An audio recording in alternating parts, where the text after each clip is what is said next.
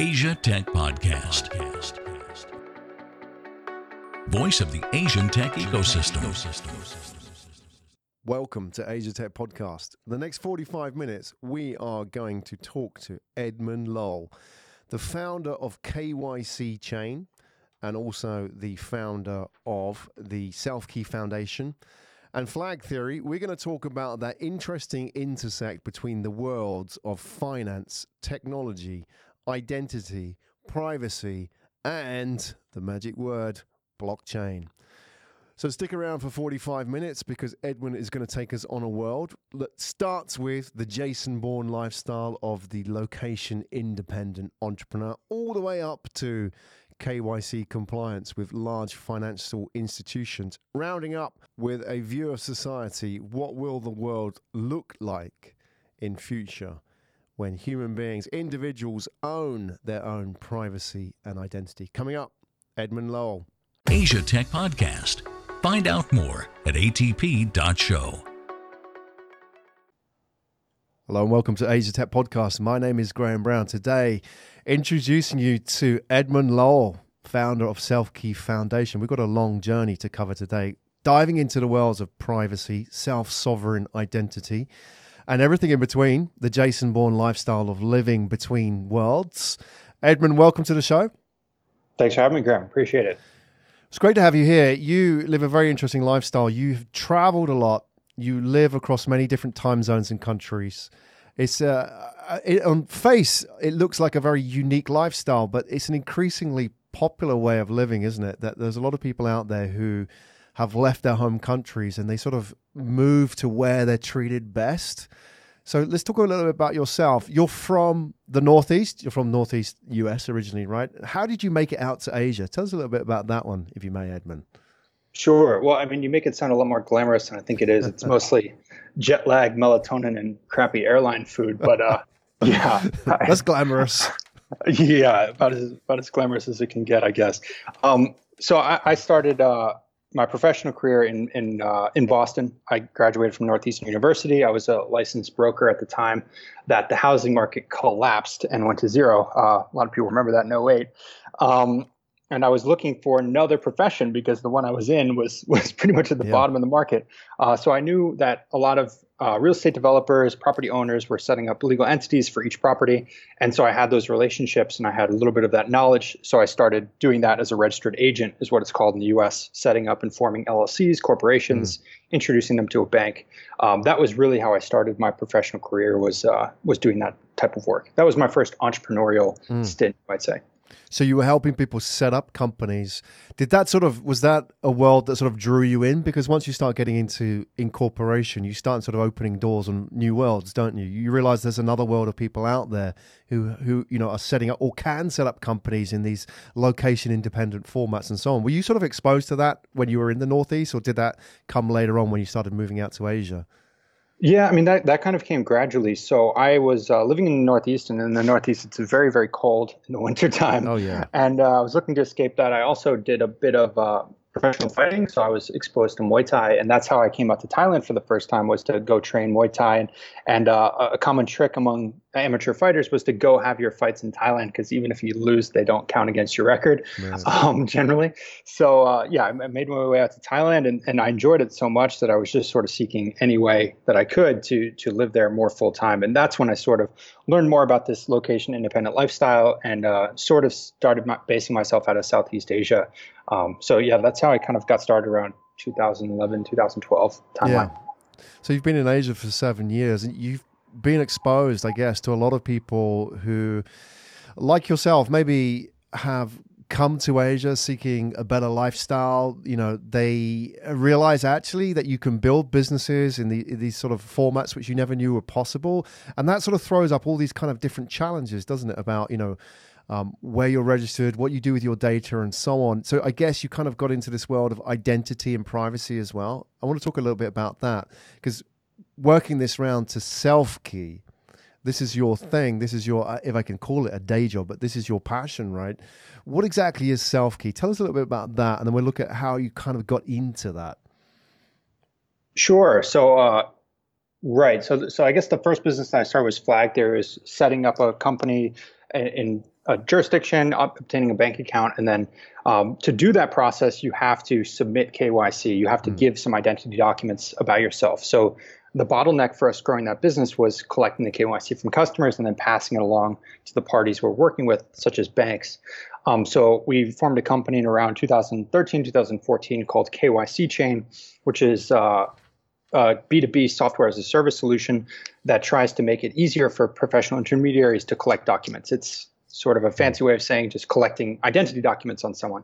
And we realized through running that business that the the thing which we'd missed was that even though we'd created a lot of efficiency gains for an organization, we hadn't returned a lot of value to the individual yet. And so um, there was this part of our roadmap, which was an open question mark, which was called an identity wallet. This, when are we going to build this? How are we going to build this? We think it should be a different company. This is 2014, 2015. We're, we're, we're thinking about these issues. Um, and then when the ICO boom came in 2017, we saw all of these companies that were brand new uh, launching in the blockchain space when we'd had quite a bit of experience. Well, for a blockchain company, two, three years is, was a lifetime at that point. Mm. And uh, that's when we decided to open up this part of our roadmap, the identity wallet, and really, really go in earnest after that. So, so now that we've launched uh, SelfKey, it's been kind of uh, eight or nine months post our token sale. We've delivered a product, uh, working product to the market, which is an identity wallet. So that enables you to store your identity documents and data and also your cryptocurrency locally on your device with no server infrastructure. And then also has a marketplace so that you can go in and actually sign up for financial services and different products with one click. Um, and that's where we think kind of the future of finance is going uh, in terms of the identity space is the ability to discover and sign up for products which fit your need very, very easily, which if you've ever done uh, in the current you know, kind of 2008 environment is, is quite difficult sometimes, especially um, if you have a unique situation like you're an expat or a traveler, mm. an immigrant. Sometimes it's difficult to get access to financial services. Absolutely. So we'll go into the uh, the product a bit in a minute and understand how it works and how it interfaces with all the different systems and so on. Is what you're talking about? I mean, if you're talking about an identity wallet that does things differently, does that is that sort of the small lever that changes everything? Will that change the system if we treat identity and the way identity is traded between these organizations differently? Will that change the financial system as we know it? Just so I can understand, or is it just going to make it more efficient as we are today? Yeah, so that's an interesting question. I mean, I think as an entrepreneur, you have to balance between being pragmatic and understanding what the limitations are with the resources you have and having a grand vision and a big, hairy, audacious goal that you're mm-hmm. striving for. So, certainly, our 10 year goal is to change the financial system and the way that they deal with identity, but that's not in our three to six month roadmap, right? Yeah. Um, and, and to be fair, I mean, what we're trying to do right now is to make it more efficient for you to be able to discover and sign up for those financial services and send your passport and send your, your documents that have been certified by notary over to those uh, institutions that are requesting it so that you can get access to these services right? That's what's mm-hmm. happening today. On the other side of the of the chasm on the other side of the canyon is this ability to send details about your yourself that preserves privacy right? So if i want to share uh, an identity attribute about myself you know um, I am an American citizen, but I don't necessarily want to give you a scanned copy of my passport. How do I do that? And, and there's a thing called a DID, um, which can be signed by, say, a notary. That's essentially a JSON string. It's it's a it's a set of information that's machine readable that you can prove has been signed by this person on this date. And that's a much safer way to send information about yourself than the passport scan, which could be you know stolen or used for identity theft. And that's kind of step one. Um, there's also things like uh, privacy preserving, zero knowledge proof type uh, exchanges, which is a bit more technical and I think um, you know beyond the scope of, of current implementation, but it is possible on the path of the technology and the, in the path where we're going. Mm. Um, so, so that's generally how I explain it to my team. There's a canyon, and and there's what's possible under the laws and infrastructure of 2018 and today, present time, and there's what's possible with the technology. And we've kind of view our job as a company as building the bridge to get over there, to be both compliant and more efficient with the existing laws and infrastructure, and then uh, future focused enough so that the companies we're working with um, don't find their technology redundant in five years. They've built a future-proof system in their back-end KYC. So, so that's kind of the grand vision that I have is, is uh, somehow achieving both. Yeah, I mean, it's a fantastic vision as well. I, I want to ask you about that, Edmund. Is that I guess the challenge is you've mentioned it already, balancing the big audacious goals with with the pragmatics as well. And one of the challenges being is that entrepreneurs are eternal optimists. We always think things are going to work out faster than they really will, and you know for half the price and so on. How do you um, you know work in that system where you have some very slow moving parts? Maybe you can identify them as well. Is that okay? If you're involved in that whole sort of KYC process today, you mentioned, for example, like a notary. Is, is, that a legal requirement? Does a notary have to physically sign that document, for example? Is that in, you know is that written down somewhere as a, as a requirement, or is that just best practice? And what what are those sort of slow moving aspects of that whole chain, which still may not lend themselves yet to the, the digital era? Sure. Well, I think the yeah, anyone who knows me would probably say I'm more of a pessimist than an optimist. but uh, yeah, generally speaking, you, are you're, you're correct. Uh, essentially, the slowest moving part of an identity system is almost always the government and the legal infrastructure that's behind it. The technology is is unbounded by uh, you know changes in, in political parties or uh, political influence mm. and can run at its own speed. Uh, the laws and regulations does do tend to go a little bit slower.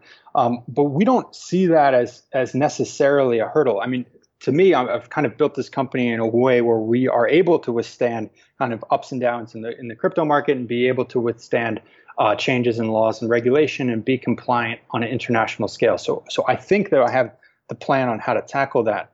Um, specifically more to your question you know is it a requirement for the notary to view a document or to sign it physically um, there are some laws in some jurisdictions that allow for an electronic notary for instance so we are seeing certain governments kind of move on that and um, I do think that we'll start to see more countries, you know, particularly in Asia, embracing uh, these digital identity schemes. The, the mm. key question for me, though, is is how are these schemes built and developed, and what's kind of the core ethos of the system?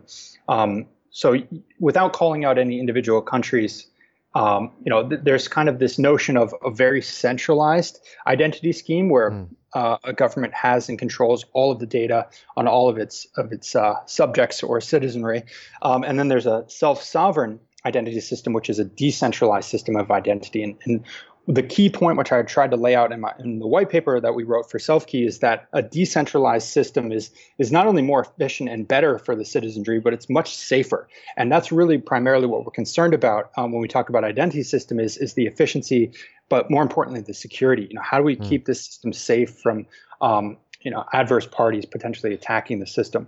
Um, mm. So we can get into that more if you'd like, but but I think that that's kind of one of the key crucial distinctions as we look towards the future is is how are these systems built? Are they are they primarily a centralized system or a decentralized system? Mm. So is, that? I mean, in, let's go back. So you mentioned the word ethos. Let's talk about philosophy. You know, what you're doing. Are you? Is it a philosophical endeavor as well? With something like Selfkey, do you have a vision? Of a society that is better than what it is today? Is that what's driving you, or is it the fact that you can see a business opportunity here and you know there's a pain point which you're trying to solve? I'm trying to wonder at what sort of level you're approaching it because self key is actually a foundation, right? But you also have the business element to it as well. Maybe you could explain a little bit about your your views on what you feel about the philosophical angle on identity and privacy. Sure. I mean, it's definitely both, right? I think that you know, in order to be an effective entrepreneur, you need to be pragmatic and have an understanding of the core fundamentals of a business. Otherwise, you're not going to be an entrepreneur for very long, mm. um, and you and you might just uh, wind up being being a charity or or, or going out of business.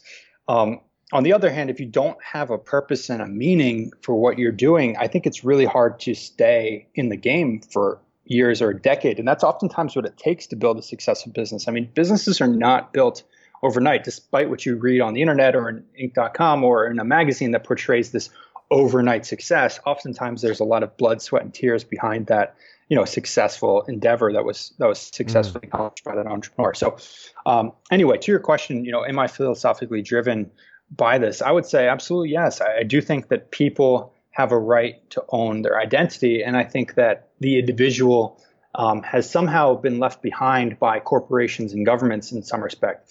If you look at you know, just recently in the news this year, it seems like every other week there's news of a gigantic data leak yeah. um, where people's personal information has been compromised. And if you look at the perspective of the organizations that do this, uh, oftentimes they're treating that as as uh, you know a loss, which is unfortunate. But I'm not sure that that the people who lost their identity have been properly compensated or, or been kind of, uh, you know, rightly enfranchised in the first place. If you look at something like Equifax in the U.S., mm. right, this is a situation where an individual, uh, well, 100 million individuals in the United States, 143 their, million, yeah. There you go. 143 million people lost their identity data or was compromised in some way.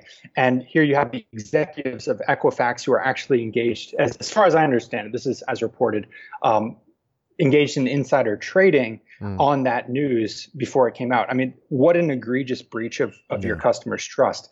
And uh, with a credit bureau, you're talking about something which you didn't even choose to sign up for necessarily. You were signed up automatically, uh, and then this company is making profits off of that. And there's no opt out hmm. of a credit score system, as far as I understand it.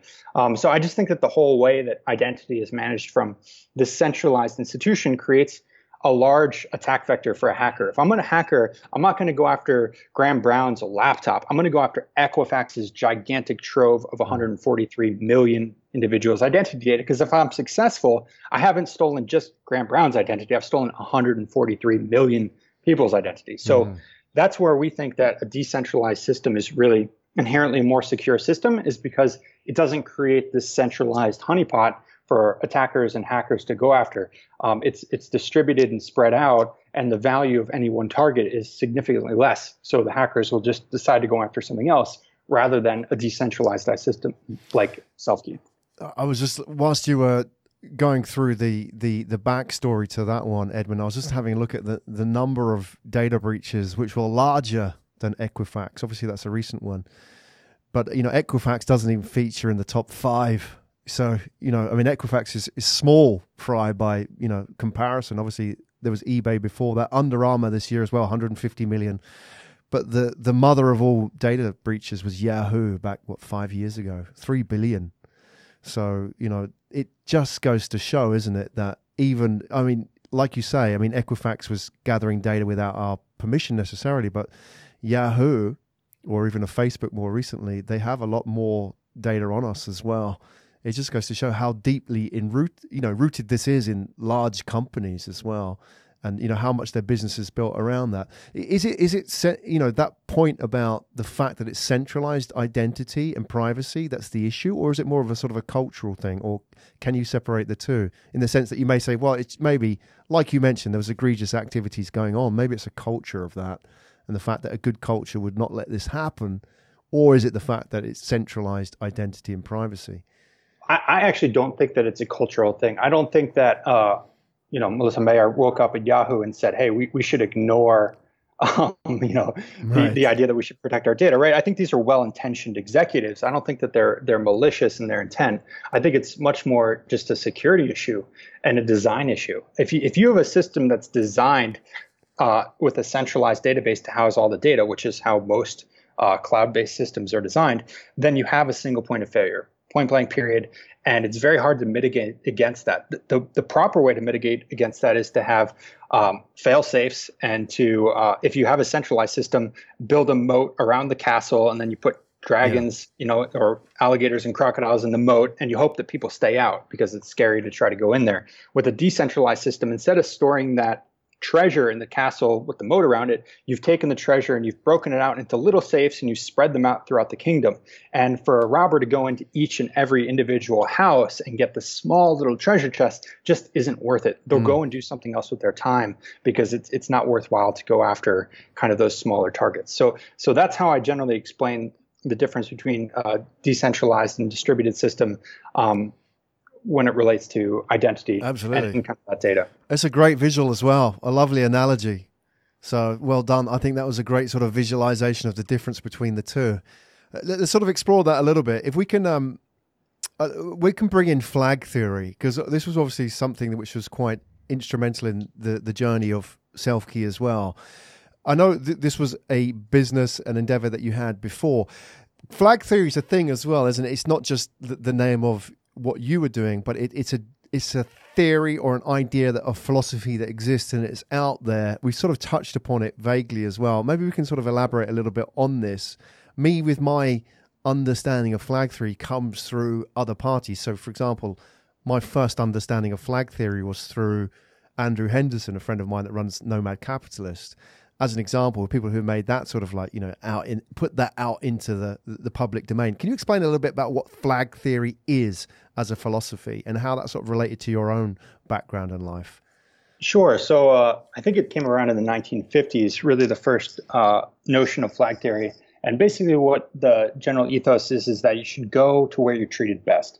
So you should design your life in a way where you've set up different flags or aspects of your financial uh, life in a country where you get the best results um, and, and you're treated most fairly. So, as an entrepreneur, you could say, for instance, really choose to set up a company in almost any country in the world, um, but where would be the best place to set up that company? So, now, for instance, we have a website, incorporations.io, incorporations with an S.io, and you can go there and you can compare every country of the world and see where it's a good place mm. for you to set up a company as an entrepreneur. But that's not kind of the only thing to take into consideration. You'd also want to think about where you're resident. Wherever you're a resident, you're most likely going to be um, a tax resident, except if you're an American citizen where you have a global worldwide tax obligation. Mm-hmm. Um, generally, you're a resident of a country and then you pay tax there. So different countries have different tax laws. They have different benefits from being a resident. Um, you can obtain a visa or a work permit or a permanent residency or even sometimes a citizenship for investing or, or setting up a company um, in those countries. So we have another website, passports.io, that compares the different countries of the world and shows you where you can become a citizen, and residency.io where you can see where to become a resident. Um, and really, this this whole system of flag theory is designed to um, look at the world as kind of a holistic um, place where you don't necessarily have to be bounded by the borders of one specific jurisdiction. You can um, set up redundancies for yourself. Um, you can be, as, as some people have called it, uh, micro multinational. So now it's mm. possible to have a globally run company from anywhere in the world. And uh, you don't necessarily have to do your banking or your incorporation or your residency um, kind of all in one place. Mm. And uh, I think that's a fundamental change. Um, even within the last 50 years, it's just been much more, uh, it's become easier, it's become less expensive, it's become more effective to um, to do that. So so that's generally the idea and the ethos of flag theory as, as best as I can explain it in a couple minutes. Yeah, no, it's a good attempt as well. I think that's as best as we're going to get what would what what are you seeing, Edmund, from your vantage point in what's happening in Asia at the moment on this sort of riff? Is that I, I imagine if you ask your average person, even your average entrepreneur, they don't know about this. They don't even know. I mean, people, most people would set up a company where they live, right? Because that's sort of what they think they should be doing. They don't know there are options. And add to that, there's a lot of competition now, isn't it? I mean, if you're a small jurisdiction, like a Singapore or Hong Kong or even a Malta now or an Estonia, you know, you have the ability to, you know, tailor your your jurisdiction and your regulatory environment to certain types of businesses, and we're seeing that, aren't we? That now the, these smaller smaller countries are competing they they have to to stay relevant in you know the global marketplace where businesses are moving around and choosing and picking like becoming micro multinationals right? What are you seeing that's going on? What are the sort of the trends happening in that space that you're seeing from an asian vantage point? Sure. Well i mean i think really this is something that's just kind of scratching the surface but um, ultimately when you're setting up a company um, you're bringing a lot of things to a society, right? You you have the option of incorporating anywhere, but once you do, you're really bringing jobs. You're bringing social security payments on the people that you employ. You're bringing tax dollars. The people whose jobs you give, then they'll have to pay taxes on the stuff that they spend and on their salary. Um, once those people die, they'll have to pay uh, tax potentially on the money that they transfer to their heirs through estate tax. Um, any taxes on the investment that your business or the employees make would be taxed in capital gains. Any taxes on distributions to shareholders would be dividends. Um, you know, so there's there's a lot of money and value that's transferred to a society when a new business is set up and created there. So mm. in a way, you're absolutely correct. These countries are in competition um, with each other to attract new entrepreneurs uh, to their country to receive these benefits, right? And I think that we'll start to see even more competition from countries um, who want to attract sort of the best talent, right? So you mentioned one country, Singapore. Singapore has made it so easy to set up a company and obtain a bank account and get up and running, and, and in particular in certain sectors, right? So I think MAS deserves a lot of credit for mm. fostering a positive ecosystem around fintech and, and regtech. Um, so if you're a fintech entrepreneur, you're going to be looking, okay, great, we're going to expand to Asia now. Where should we base our headquarters? And Singapore, Hong Kong, really attractive jurisdictions to do that to provide sort of a soft landing. It's a lot harder pragmatically to go directly into China as a foreign entrepreneur. Um, and you know, there's there's lots of reasons why that might be, but but I think the primary reason is that a place like Singapore, Hong Kong has created a very nice, safe landing spot with an efficient system for setting up a company, uh, effective and and uh, efficient tax regime, and those are some of the things that an entrepreneur is looking for when they're setting up a new country. Sorry, new company, or at least they should be, right? Mm. So so those are those are some of the things to think about. Yeah, definitely. it's certainly something I've thought about myself and moving from Japan to Singapore and setting up a company for those reasons entirely, as well as access to capital and so on, and the ease of you know bureauc- bureaucratic burden, if you like.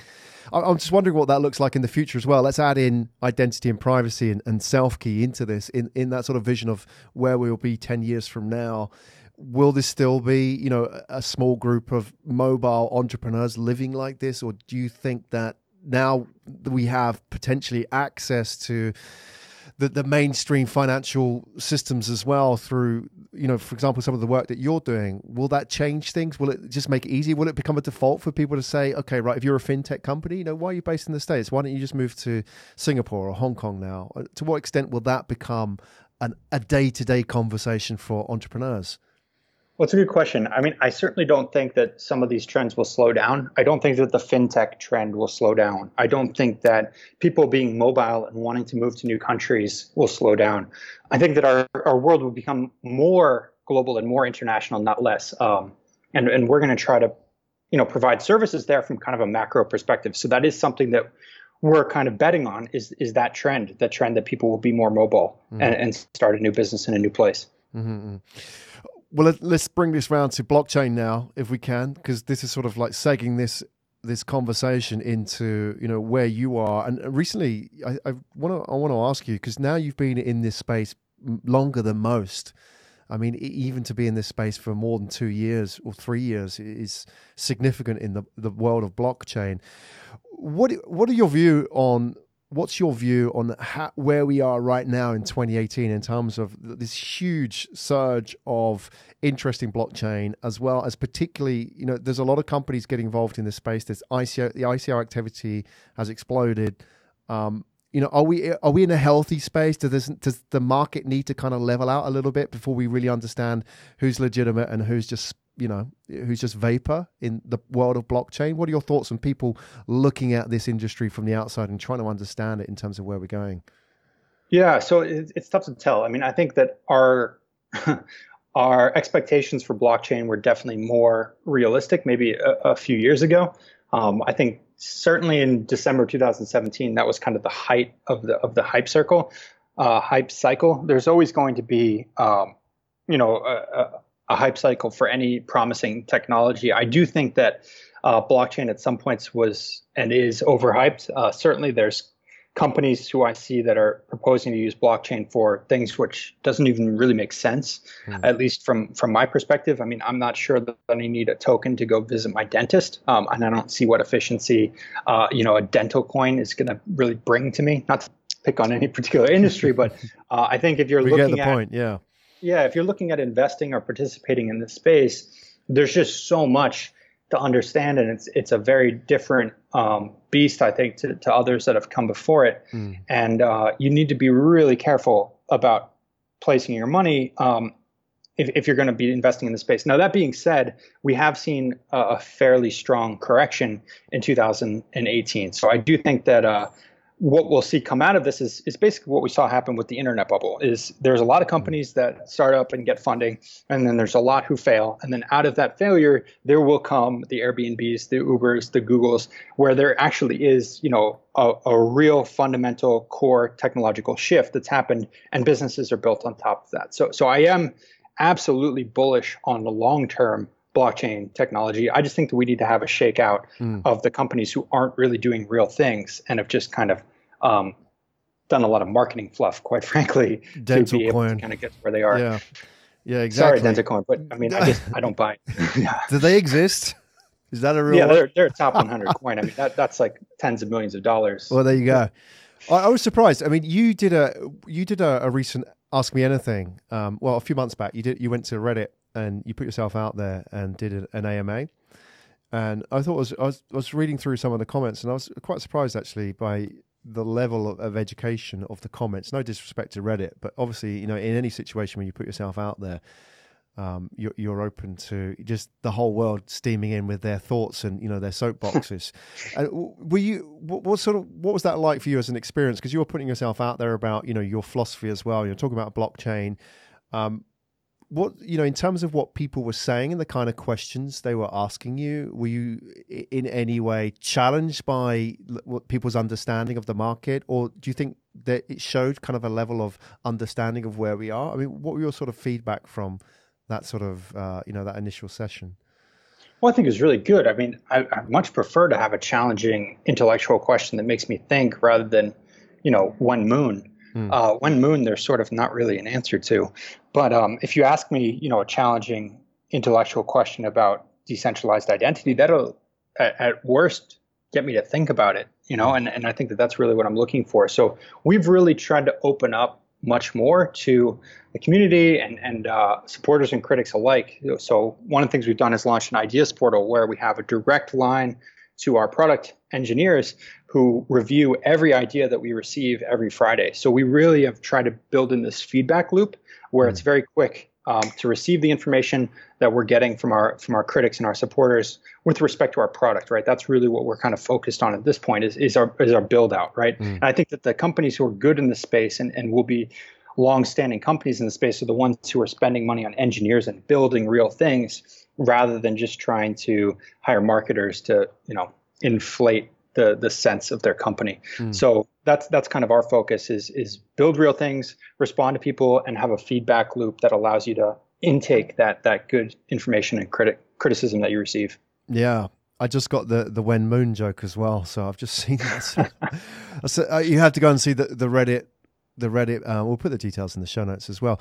To your point about the people who are actually out there building in this space, who who interests you right now? Who do you think is getting it right? Who excites you when you talk about who's actually creating something in the blockchain or identity space rather than just creating great marketing? Sure. I mean, I think one who doesn't get enough credit probably is Ethereum. I think that people are way too concerned about the price of Ethereum and not really looking at the underlying uh, technology and what's been accomplished there. And I think that everyone's kind of saying that, oh, well, like dApps aren't being used enough, or XYZ blockchain or whatever blockchain is going to come eat their lunch. I just think that there's something to be said for having that. Uh, those many developers and that level of knowledge and expertise kind of behind a project that's building in earnest with a Turing complete um, blockchain mm. that I, I really think that they're they're pretty far ahead and I think that they've done a good job so far um, building to where where they've gone. It's it's not easy to launch a new blockchain. I think sometimes that's that's sort of taken for granted, and I, I definitely am uh, I'm bullish on Ethereum as as an ecosystem. I think that there's a lot still to be done there, and I see a lot of real promising use cases which which have been built on on Ethereum. For instance, the Australian government um, issued a bond on on a blockchain the other week, and they could have sort of picked any blockchain, including these institutional quote unquote private blockchains, but they chose to do it on Ethereum. I mean, these are real world dollars at play here, mm. um, and and they chose to put it on Ethereum. So for me, that that's kind of the most promising large project in in the space, and I think it's one that people just kind of sometimes yawn about because it's not the new flashy uh, blockchain that does whatever. Um, it's mm. it's something that's kind of been building uh, consistently for several years. Do you, do you think? I mean, on that note, I mean, you mentioned the Australian government bond. Is that philosophically does that set sit comfortably with you? I mean, I know a lot of people in this space who, as soon as you'd mention any kind of centralized monetary authority or issuer of coins, they they you know philosophically it doesn't sit with them with their their goals for what blockchain could be or any kind of cryptocurrency could be or any kind of identity or privacy project should be in the sense it should be completely decentralized and out of the control or power of a government or you know for example a traditional federal reserve in any sense. So i mean you mentioned the australian authorities is there as, as an example. I just find that quite interesting is that do you think that's the future where you have these sort of centralized monetary authorities you know completely in bed with blockchain technology and issuing their own, you know, fiat currency effectively on a blockchain base or something like that? I mean, we've already we've already seen it, right? So, so firstly, to answer your question, I do think that there's a role for governments to play. I'm I'm not an anarchist, and I do think that there should be governments in the world, and I also do believe that we'll see much more blockchain innovation by governments. Um, there was a presentation that I had called "Governments as Entrepreneurs," where I was going around the world speaking to prime ministers mm. uh, three years ago. Some of them got it, some of them didn't, but. Uh, yeah, there have been several instances of, of government uh, innovation on blockchain, um, from the Singapore government uh, issuing a currency as a test on Ethereum to the, the bond that was just issued on Australia. Uh, the World Bank has a blockchain project. Uh, Estonia has had government records essentially backed with a blockchain type technology for almost a decade now, um, has had huge innovation and, and uh, really forward momentum through the Estonia project. Um, of course, there's uh, the sovereign bolivar, which I think is unfortunate mm. and, and, not the best use of, of blockchain. Um, Could you but, talk a little bit about that because that's that's news, right? So I mean, I think that's just it's just very interesting. I don't know if you want to have that one in your case study portfolio, but it's interesting nonetheless. Can you tell us a little bit about that one? Yeah, so I mean, Maduro, the uh, the leader, uh, for lack of a better word, of, of Venezuela, issued um, the petro. So the petro dollar. Mm um, and then mandated that everyone in the country use this petrodollar. Um, I don't think it was a project that was very transparent or well executed. And to my understanding, there's not even many exchanges that accept the petro. Um, but it, it, sort of illustrates the point that it is possible for a government to issue a new sovereign currency. And uh, there are others that have announced that they're going to do this. Marshall Islands has announced a uh, a new sovereign currency, and I think that we'll see more. I, I do think that blockchain is a better way to send money than the traditional financial infrastructure, right? If I want to send money from Chicago to Singapore using the existing banking system and I need to get mm-hmm. it done by Friday afternoon, I have to send that on like a Wednesday in some mm-hmm. cases. But you know, otherwise, if I send it on Friday morning, it's not going to get there by Friday afternoon. And it, then on the weekend, banks are off and no money gets sent. So next Tuesday, the money's going to clear five, four days mm-hmm. later. With blockchain, it's like a 10 minute clearing time. It's just done. It's an instant international remittance that can't be stopped. Uh, and, and I think that that's a huge innovation for society from a technological perspective that's sort of here to stay, right? You can't pretend that that doesn't exist. Mm. So I think what we'll see is banks and governments um, rushing to catch up and integrating infrastructure, um, which is in line with, with their ideals, depending on whatever country it is, um, to create a new currency, right? So that we have the Russian ruble, which has taxes kind of built into it, right? And the, we'll, we'll, see lots of these, right? Um, China obviously has plans for a, currency um, and have been testing that at length. I, I think we'll see lots and lots and lots of different countries who start to come out with a, a sovereign currency that's built on blockchain. I think that that's that's almost inevitable at this point because it's it's already started happening. Mm-hmm. Uh, th- these are fascinating times. I think we, you know, the speed of change right now is just so fast. In in terms of that, I, I'm surprised by how fast centralized governments have adopted these technologies. You know, when, like for example, you, you mentioned just on that sort of micro case of of money transfer as an example. You know, there's a reason that it takes three days to five days to transfer money because ultimately at the end of the day i suppose the banks benefit from it. They benefit from holding the money and not having to upgrade their technology. So there's an argument to be made that they're actually. Well, it's not only that; it, it, you know it adds to their capital float. Well, so exactly. those three days that you have that, you can add that to your balance sheet, and you know you've increased your capital, and now you can issue more stock or you can get more loans. Free money. Yeah, yeah, basically. Right. it's free yeah. escrow for these guys when they're making their loaning offer as well. You know, as you say, it expands their balance sheet. So the point being is that people benefit out of that system being inefficient and ineffective, right? So, um, but I'm surprised when I look around and see like these case studies that you mentioned, how fast this being adopted.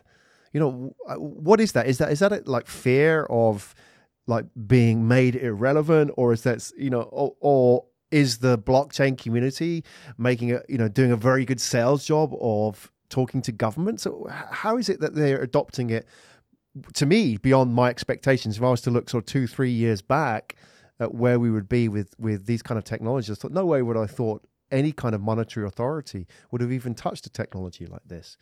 Sure. I mean, I think I have to eat a little bit of humble pie here exactly what these governments are thinking or why they're doing this. And, and um, sort of you'd have to ask them individually for any one use case. But if i had to guess in which case I'm, i might be wrong i would say that part of it is an experimental where they're just trying to learn about it. And part of it is an understanding where you know they could potentially be made irrelevant in, in some instances. I, I do think that it's more um, the financial institutions who are worried about becoming irrelevant. Mm. i mean if you look at not just blockchain, but other types of technology. I mean, TransferWise, for instance. TransferWise doesn't use blockchain, but it still makes it almost free to send uh, wire transfer internationally. And so if you look at a bank's core line of business from loans to uh, money market accounts, there's many different startups that have come up in the past few years who previously, you know, weren't disrupting the bank's business, but now they are. Look at the largest money market uh, account in the world is run by um, Ant Financial. Yeah. And this is a company which is less than five years old. I mean, they have a market cap which is larger than Goldman Sachs, mm-hmm. and, and they've been around for less than five years, right? If, if you go to China and you experiment,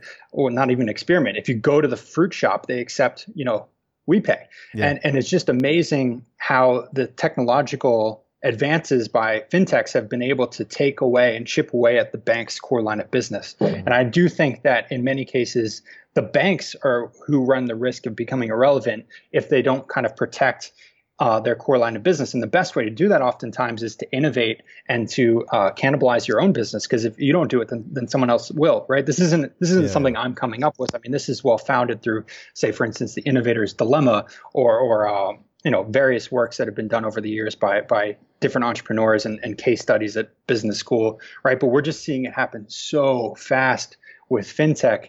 Um, and I think one of the reasons is is that there's so much at, at play. There, there's mm. so much money to be made if you get it right, and the existing systems have been protected for so long that the difference between sending money with Bitcoin, which is takes 10 minutes and it's instant and the fees are free, compared to sending money through the SWIFT system, which takes five days and is really slow and oftentimes costs you 60 mm. $100 to send an international wire. So um, that's why I think we're seeing so much disruption in the in the financial technology space. Yeah, yeah, no, it's great, and I, am loving it, and I'm loving the fact that they're sensing the changes upon them, the barbarians at the gate, so to speak. I mean, they've always known. I mean, the financial institutions have always known that the the system's inefficient in many ways. It just hasn't had a challenger. Like you mentioned, for example, Ant Financial coming along.